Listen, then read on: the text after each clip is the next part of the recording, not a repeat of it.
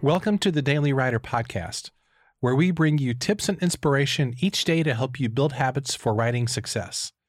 For more resources, including your free Daily Writer Starter Kit, visit dailywriterlife.com.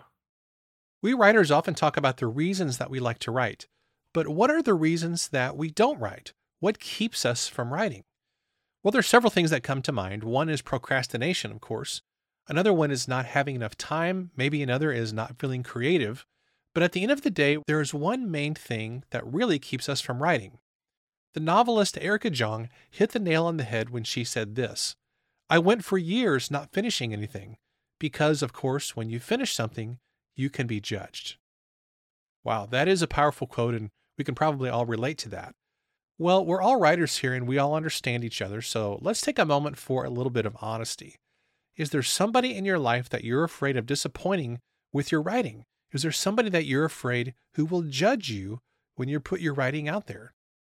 Maybe it's a parent or a sibling. Maybe it's a teacher. Maybe it's a friend of yours who has a popular blog or who's published a few books. So imagine that you put your writing out there and they don't like it. Maybe they express some disappointment or maybe they leave a bad review on Amazon.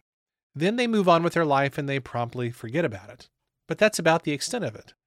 At its worst, being judged or critiqued by somebody just means that your writing was not for them.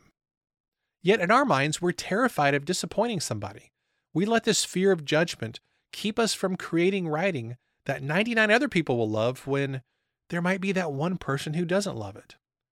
So finish your writing and do the work. Chances are pretty high that the 99 will love it, and that one person who might not like it that just means it wasn't for them. Here's today's challenge think about that one person you're most afraid of disappointing. What's the worst that could happen if you put your work out there and they don't like it? Today's episode is sponsored by the Daily Writer Club. If you've always wanted to finish that book you've been working on for years and you want to build a business around your writing, this is the group that you've been waiting for. Members have access to weekly writing sprints, live calls with expert teaching, access to retreats and events, and much more. Visit dailywriterclub.com to sign up for your free 14 day trial. That's dailywriterclub.com. Thanks for listening, and I will see you tomorrow.